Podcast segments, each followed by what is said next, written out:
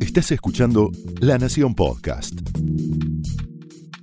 A continuación, el análisis político de Carlos Pañi en Odisea Argentina.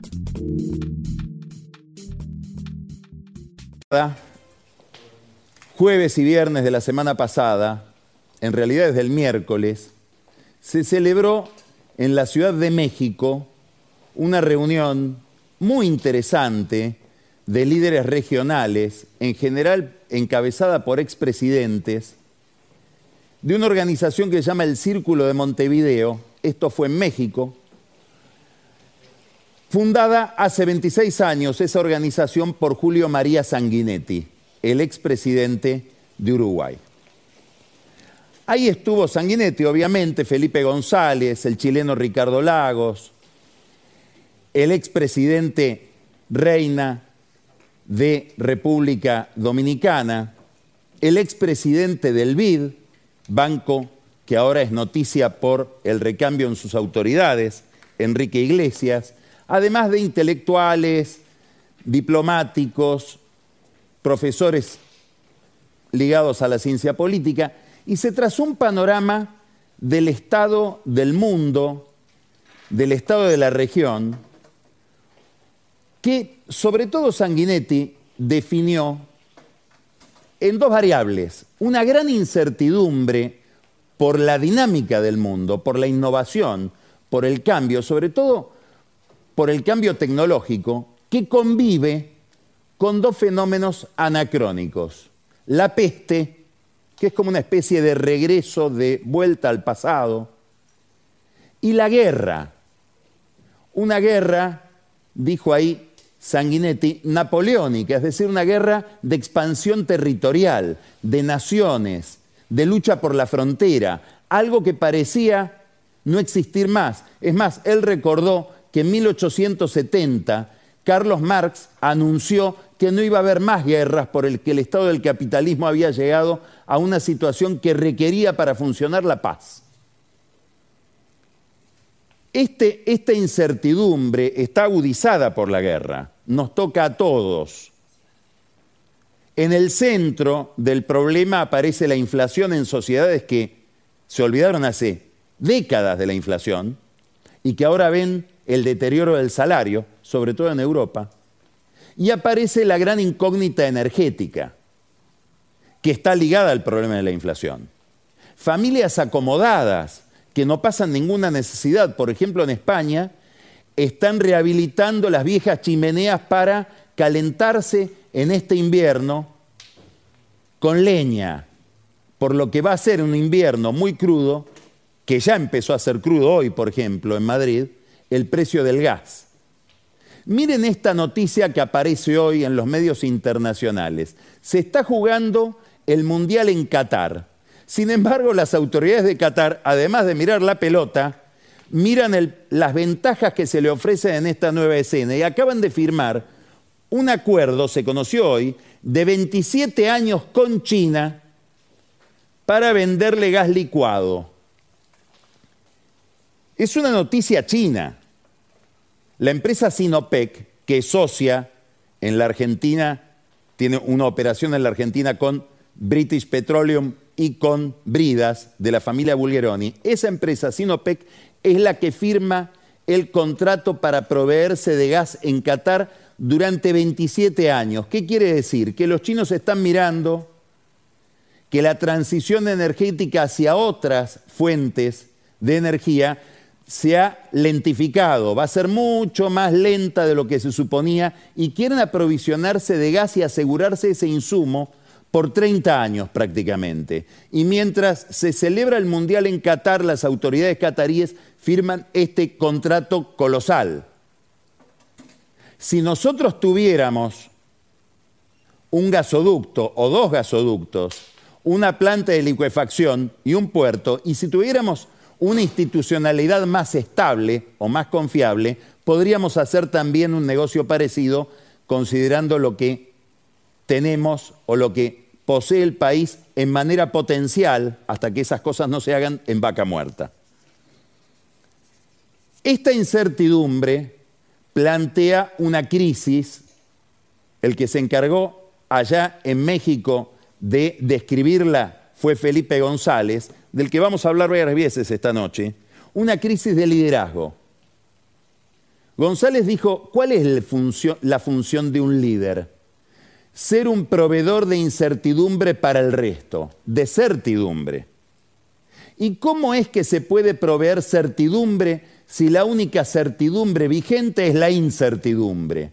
Acá está el problema de la sociedad que mira a sus líderes y espera algo que ellos no proveen. Por momentos no los entienden. Y viene el desacople entre el electorado, la ciudadanía, la sociedad, el pueblo y la política. No es un tema solo de la Argentina. En la Argentina uno mira al gobierno, lo mira Alberto Fernández y muchas veces hay cosas que no entienden. No lo entienden muchas veces ni los propios. Esta noche vamos a hablar con Andrés Larroque, el Cuervo Larroque, que es un dirigente de la Cámpora especialmente severo con el gobierno de Fernández. Mucho menos lo entienden aquellos que no son propios.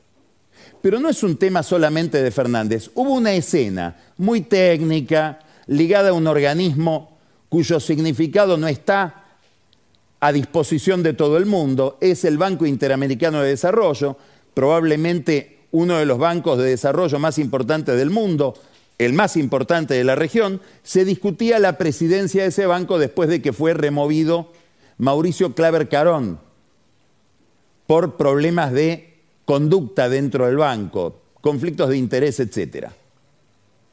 Había que elegir al nuevo presidente.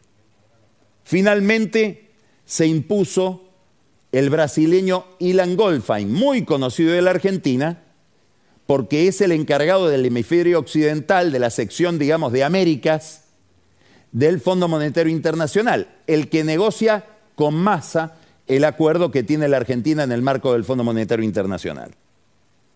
Ahora, el presidente de México postuló una candidata, Alicia Bárcenas, que viene de la CEPAL, después la retiró, postuló al segundo del Banco Central, no se entiende por qué la postuló y la dejó de postular, probablemente porque desde Estados Unidos, desde el Partido Republicano, le dijeron a Bárcenas que era comunista. Alberto Fernández también propuso a Cecilia Todesca, después la retiró. Hay quienes piensan que lo hizo el día que vio que Sergio Massa, en una de sus habituales picardías, logró que le publiquen sus lobistas en Estados Unidos un cable en Bloomberg que decía que había senadores republicanos, senadores de derecha, diputados de derecha en los Estados Unidos, que son los amigos de él, que lo promovían para el BID. Alberto Fernández dijo, ah, ¿me querés renunciar? Y la postuló a Todesca. Después tuvo que retirarla. Y negoció con la Secretaría del Tesoro, en realidad no Fernández, negoció Argüello, Jorge Argüello, que es el embajador de la Argentina en Estados Unidos, el propio Massa y Santiago Cafiero, para conseguir, retirando a Todesca, una vicepresidencia, una oficina en una gerencia importante y un instituto ligado a la política de género en el BID. Hizo un buen negocio Fernández postulando a Todesca, pero quedó enemistado con el presidente de México, al que él tenía, como todos recordamos, como mentor, como figura, como guía, y probablemente también con el presidente de Chile, Gabriel Boric, que había postulado a Nicolás Eizaguirre, un economista muy prestigioso de Chile, también para presidir el banco. Conclusión. Había previsto para este jueves un viaje de Fernández a México que se suspendió. En realidad, obviamente, se suspende porque tiene Alberto Fernández y todo el gobierno, todo el oficialismo, una gran preocupación por la salud del presidente, por este episodio de una hemorragia estomacal que tuvo en el viaje a Bali, donde se desmayó delante del presidente del gobierno español. Pero también hay un enojo ahora con López Obrador, con el presidente de México, por esta cuestión del el Banco Interamericano de Desarrollo. Es posible que Fernández deje de viajar y que sus intervenciones internacionales sean a partir de un tiempo, ahora y por un tiempo, virtuales. Va a tener una muy curiosa, muy curiosa, organizada para los primeros días de diciembre por probablemente uno de los diarios más prestigiosos del mundo, el Financial Times, que organiza un gran panel sobre la situación del mundo. Ahí está el secretario general de la OTAN, nada menos. Hay funcionarios de segundo y tercer nivel de distintos países, el único presidente es Alberto Fernández. Es curioso que para hablar de la situación internacional lo haya invitado el Financial Times a Fernández. Ahí tenemos justamente la lista de speakers. Ahí tenemos a Stoltenberg, que es el secretario general de la OTAN, que obviamente está alineado en contra de Putin, y a Fernández, que no sabemos dónde está alineado, pero que días antes de la invasión a Ucrania dijo lo siguiente. Miren, y creo que inclusive tenemos que ver la manera que Argentina se convierta de algún modo en una puerta de entrada para América Latina, para que Rusia ingrese a América Latina de un modo más decidido. Habrá que ver si el que organizó en el Financial Times la incorporación de Fernández a esa lista de oradores tiene en cuenta esta posición o si va a haber un debate que ellos no pensaban, los mismos organizadores, que podía ser tan interesante siempre y cuando el presidente mantenga esta posición que tuvo pocos días antes de la invasión a Ucrania. Volvemos a Felipe González, desconcierto de la gente frente a líderes que están desconcertados, que deberían proveer certidumbre y proveen, en el caso de Fernández, ese oficio de proveedor de incertidumbre es especialmente enfático, insistente, proveen justamente incertidumbre. Esto se refleja, por supuesto, en la percepción general que la gente tiene de la política y en el caso de la Argentina del gobierno. Se acaba de publicar una encuesta, es una encuesta independiente que la lleva adelante la Universidad de San Andrés, es esta, encuesta de satisfacción política y opinión pública, y vamos a recorrer esta encuesta que se realizó entre el 28 de octubre y el 11 de noviembre, en distintos aspectos de lo que muestra, porque traza un, panorama, un retrato muy interesante de lo que pasa hoy en la Argentina, de las relaciones de poder y sobre todo de la percepción de la gente respecto del poder. Esta es la imagen que tiene el público del gobierno de Fernández, los niveles de satisfacción o de insatisfacción. Acá tenemos en plena cuarentena, en plena pandemia, este pico de satisfacción frente a lo que fue la gestión de Fernández y este derrumbe que es llamativo y que lo sigue haciendo bajar y que lo tiene hoy en un 11% de consideración pública respecto de lo que la gente mira como prestaciones del gobierno. Bueno, acá hay un problema. Acá hay un problema. Digamos, cuando el oficialismo ve este número, es obvio que haya una crisis, que haya discusiones y que haya incertidumbre en los dirigentes. Es la incertidumbre de los dirigidos. Ahora, cuando uno abre la lente y ya no mira el gobierno, no mira, mejor dicho, el poder ejecutivo, no mira el desempeño del presidente, sino que mira cómo el electorado, la ciudadanía, observa a la política en general, al Estado en general también, ve que la situación es deprimente. Miren en esta encuesta de la Universidad de San Andrés la consideración que la gente tiene respecto de los poderes del Estado. La insatisfacción supera el 80% en todos los casos. El Senado, 55% muy insatisfecho. 25% algo insatisfecho. Solo el 14% está satisfecho. Con el Poder Judicial, peor, 14%. Es decir, está en la misma situación. La insatisfacción total es del 60%. El Poder Ejecutivo, lo mismo, 14% de satisfacción. Más del 60% o 60 de insatisfacción absoluta. La Cámara de Diputados, 14% también. La marcha general de las cosas, lo que veíamos en el primer cuadro, 11% de satisfacción, 64% de insatisfacción absoluta. 24 algo insatisfecho. Bueno, este, este es un, un cuadro preocupante. Nos presenta cuál es la salud de las instituciones frente a la gente que espera cosas de ellas. Vamos a seguir mirando ahora la situación de los políticos en particular. Esta es la aprobación del presidente. Vemos lo mismo que en el otro cuadro, cómo decae la aprobación azul y el colorado, que es como crece la insatisfacción hasta llegar al 76%. Cuando uno escucha el discurso de Cristina Kirchner, haciendo un esfuerzo denodado por separarse del gobierno y por, ponerse una plataforma crítica respecto al gobierno, es indudable que tiene en su cabeza estos números. ¿Cuál es la imagen de los políticos? Vamos a seleccionar. Acá, esto es todo mala y muy mala, muy buena y buena, azul y celeste, y en el medio el desconocimiento.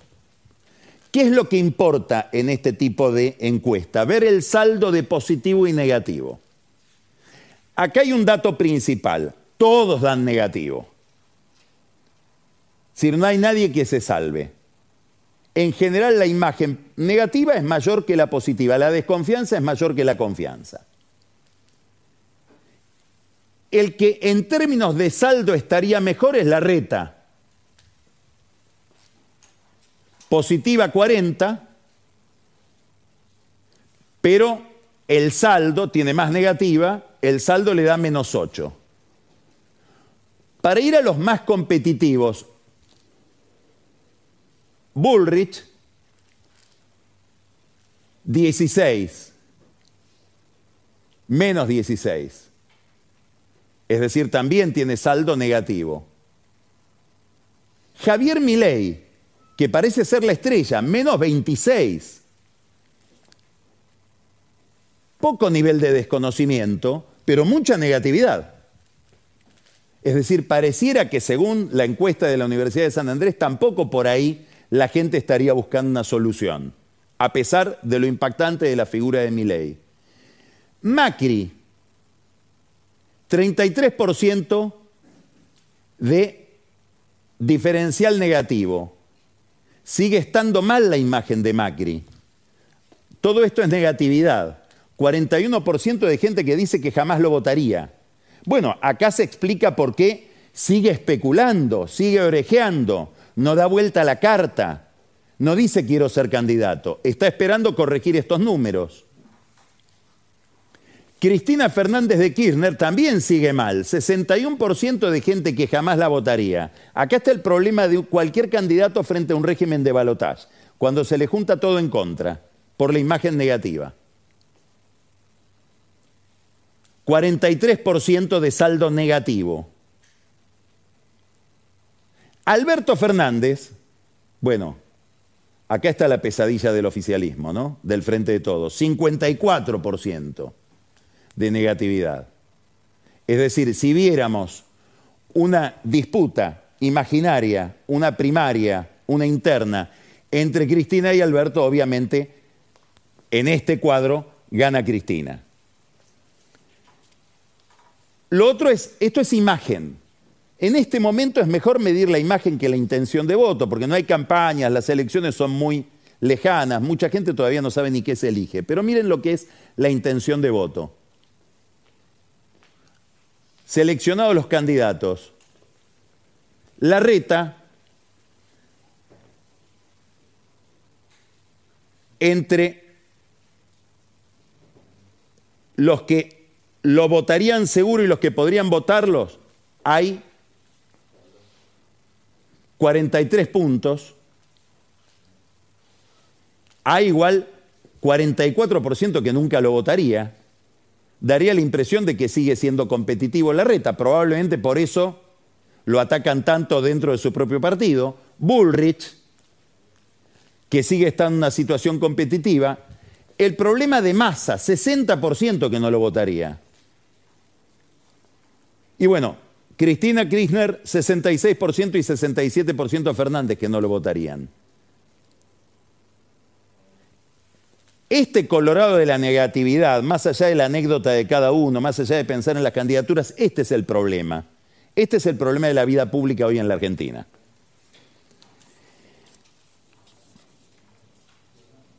Felipe González, vuelvo a Felipe González, es casi un político argentino, si uno mira bien su relación con el país. No solamente porque fue una figura muy importante en la que se miraba la democracia argentina en, la restauración democrática del 83, él venía a ganar las elecciones socialistas en España en el 82, siete años después de la muerte de Franco, sino porque por vinculaciones con el país, por el prestigio que tiene, por su capacidad como político, en distintas crisis a Felipe González se lo convocó como una especie de interconsulta médica para que venga a ver a ver si esto tenía solución o no. Concretamente, en el estallido de la convertibilidad 2001 pasó varios días es más, iba a la casa de gobierno y veía cómo pasaban los presidentes. Estuvo en el momento en que De la Rúa dejó por última vez la casa de gobierno, que fue al día siguiente del helicóptero, cuando volvió para llevarse unos papeles y salir por la puerta y no quedar, él pretendía, con esa imagen de una salida turbulenta. Después lo vio a Puerta, después lo vio a Rodríguez A.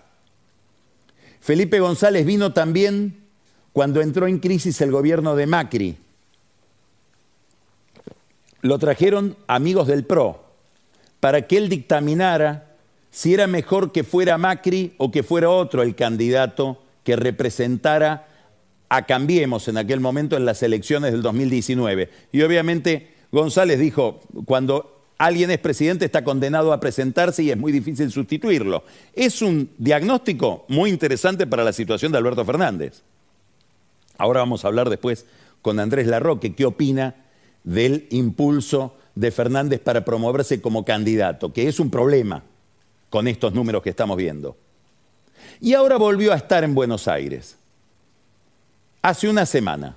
El martes pasado dio una conferencia invitado por la UIA, pero además tuvo una cantidad de conversaciones que le inspiraron la posibilidad aparentemente de hacer un estudio acerca de si la Argentina podría volcarse a lo que él cree que es la solución de todas las democracias hoy en un mundo tan polarizado, que es lograr cierta centralidad, cierta tendencia al centro para fijar objetivos de largo plazo.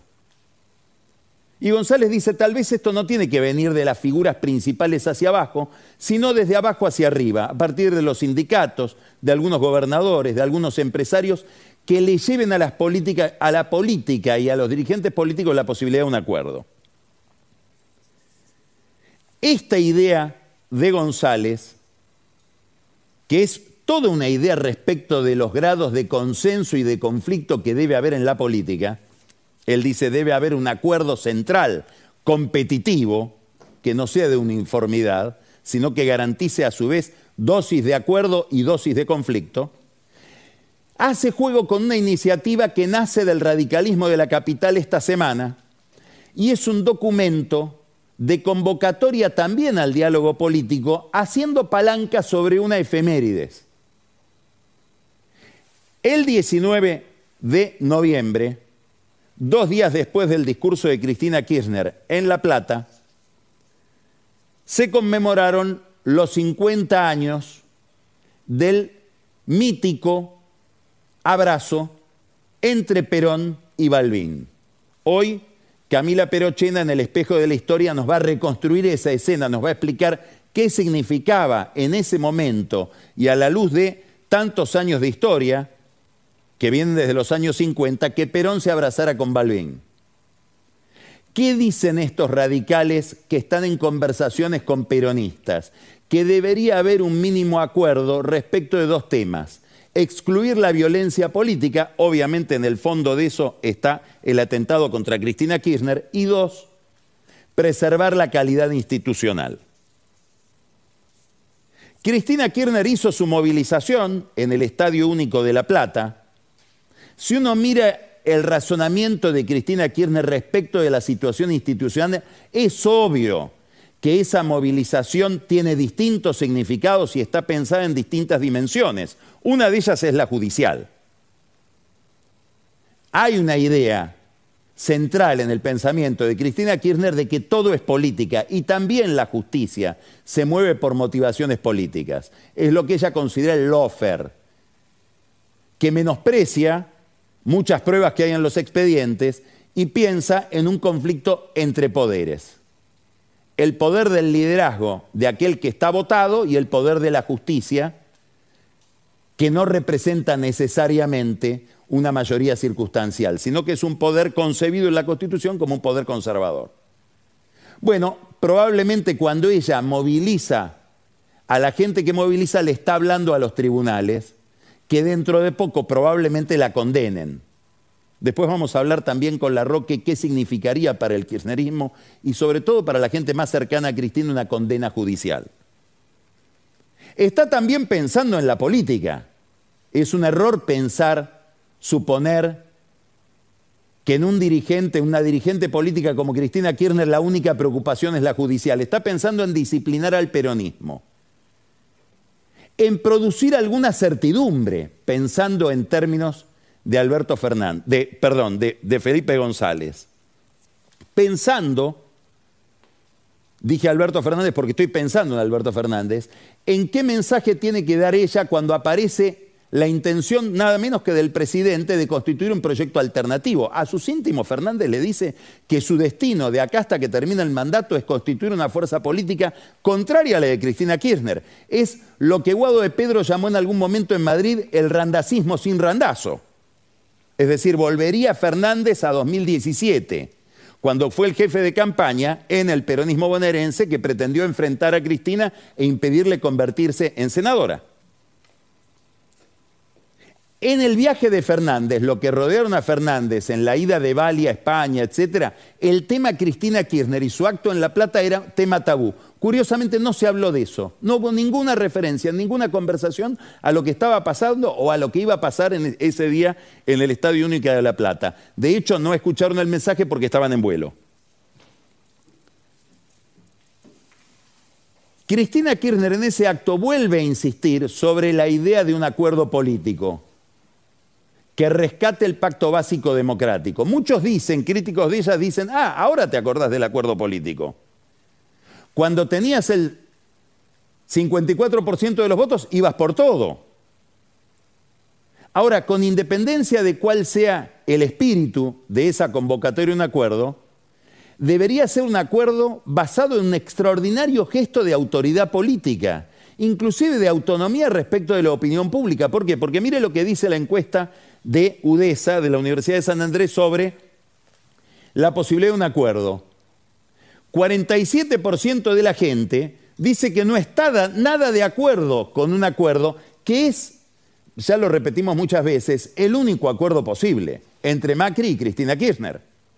Es decir, la paz la firman normalmente los halcones, no la firman las palomas, por una cuestión de física política. El que lleva a una fuerza política, a un acuerdo, tiene que llevar toda esa fuerza política. No puede quedar otro denunciando a los que están pactando. Por eso fue tan interesante que en los hechos, lo que está registrado, el único actor de la política que se acercó a Cristina Kirchner y que ella admitió el acercamiento en el último año fue Macri, a través del senador José Torello. Todos los demás calificados de acuerdistas, la reta, los radicales, etcétera, ninguno estuvo tan cerca de Cristina como Macri en la figura de Torello. Ese acuerdo entre Macri y Cristina pareciera estar condenado por la gente. Más del 50% piensa que sería algo negativo. Es decir, que la contradicción, la polarización, la discordia está en la sociedad, más del 60%. 20% solamente estaría de acuerdo y muy de acuerdo solamente 5%. Bueno, este es el estado de la opinión pública respecto de la política, cuando los políticos se pelean entre ellos, cuando establecen que la usina de poder es el conflicto, que el poder se obtiene en el conflicto y no en el acuerdo, ¿lo hacen porque tienen una estrategia propia o están haciendo seguidismo de su propio electorado? Es un perro que se muerde la cola, porque esto también obedece al mensaje de la política. En ese discurso, Cristina Kirchner volvió a insistir en su distanciamiento respecto de la situación económica, con una posición muy incómoda. ¿Por qué? Porque tiene que criticar los resultados de la política económica sin herir a Sergio Massa, que está ahí con el respaldo tácito de ella.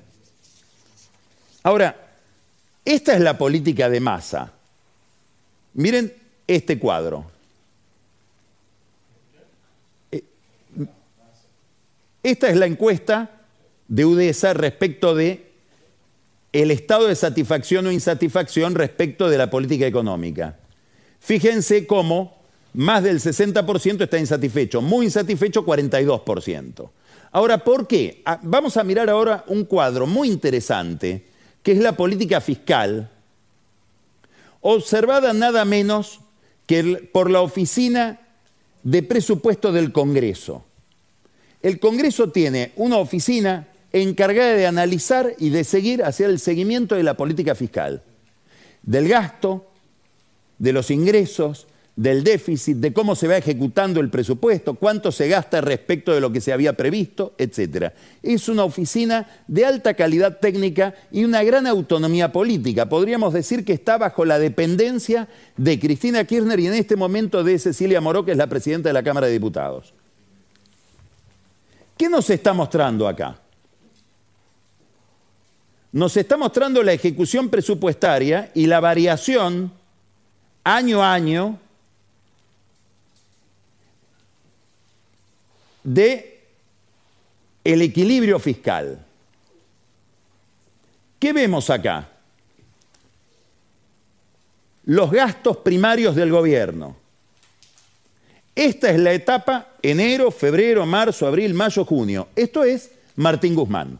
19% de aumento, 12,8% de expansión, 16,8% en marzo,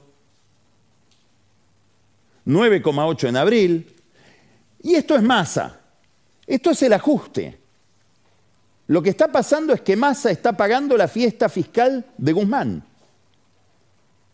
hay una especie de incoordinación entre lo que sería el juicio del kirchnerismo respecto de la política económica, porque a Guzmán se lo sacó por hacer un ajuste que no hizo.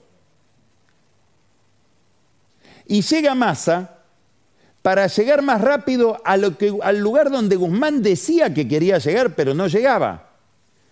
Este es el ajuste fiscal de Massa, que tiene esta dimensión para llegar a fin de año a la renovación del crédito con el fondo que le pide justamente que corrija lo que no hizo Guzmán durante la primera mitad del año. Y yo lo había dicho al fondo en ese informe técnico, creo que del mes de junio, donde le dice, mira, para cumplir vas a tener que hacer un gran apretón del cinturón porque te relajaste mucho durante los primeros meses del año. Muy bien. Ahora, si uno mira la historia de la economía argentina en los últimos años, y vamos a lo que fue el gobierno de Macri en el año 19, que es el año en que plenamente se intenta cumplir el acuerdo con el fondo bajo el régimen o la administración de Nicolás Dujovne, estos son los números. Ingresos y gastos.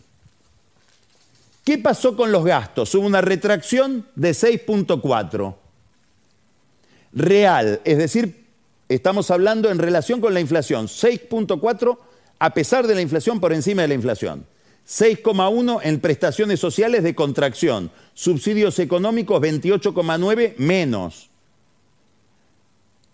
Transferencias a provincias 13.3 menos. Gastos corrientes 3.2. Hubo sí Pago de intereses. Este esta es la denuncia que hace el kirchnerismo respecto al gobierno de Macri, el problema de la deuda. Pero hubo una contracción que nos haría pensar que entre la política de Massa y la política de Duhovne hay bastante parecido. Es decir, acá hay un abrazo Perón-Balbín secreto, probablemente inconfesable, incomodísimo para el kirchnerismo. Porque la pregunta que habría que hacerle a Cristina Kirchner es, supongamos que pasa lo siguiente, Dios no lo permita, Alberto Fernández se harta y renuncia, y ella asume la presidencia. ¿Podría seguir una política económica distinta de la que vimos en el cuadro anterior, con los números de masa? Esta es una pregunta importante. Es decir, ella tiene un proyecto distinto del del gobierno para volver a lo que sería el paraíso perdido de su propia administración y de la de Néstor, o aquellas administraciones dieron las prestaciones económicas que dieron porque el mundo era otro, porque estábamos, volviendo a, a una palabra que le gusta mucho a Julio Sanguinetti, en la bonanza del gran ciclo asiático. ¿Podría hacer Cristina algo distinto de lo que está haciendo Massa? Esta es una pregunta importante, pero hay una, hay una pregunta más importante. Y es una pregunta sobre Juntos por el Cambio. Y la pregunta es, supongamos que asume el gobierno Mauricio Macri, que se decide a ser candidato, se postula y gana. Macri, con el peronismo enfrente, con los movimientos sociales enfrente, va a poder hacer algo mucho más severo, va a poder hacer un ajuste mucho más riguroso, va a poder representar, como dice él, el cambio de manera mucho más nítida que lo que hoy logra hacerlo Massa, con Cristina detrás, con los gobernadores detrás, con los sindicatos detrás y los movimientos sociales relativamente disciplinados. La pregunta es, ¿este país admite más ajuste que el que hoy está llevando adelante este gobierno y que encarna Sergio Massa? Esta no es una pregunta para Cristina Kirchner, es una pregunta para los halcones de Juntos por el Cambio. Esto fue el análisis político de Carlos Pañi en Odisea Argentina, un podcast exclusivo de La Nación. Escucha todos los programas de La Nación Podcast en www.lanacion.com.ar. Suscríbete para no perderte ningún episodio. Estamos en Spotify, Apple Podcast, Google Podcast y en tu reproductor de podcast favorito. Seguí escuchando La Nación Podcast.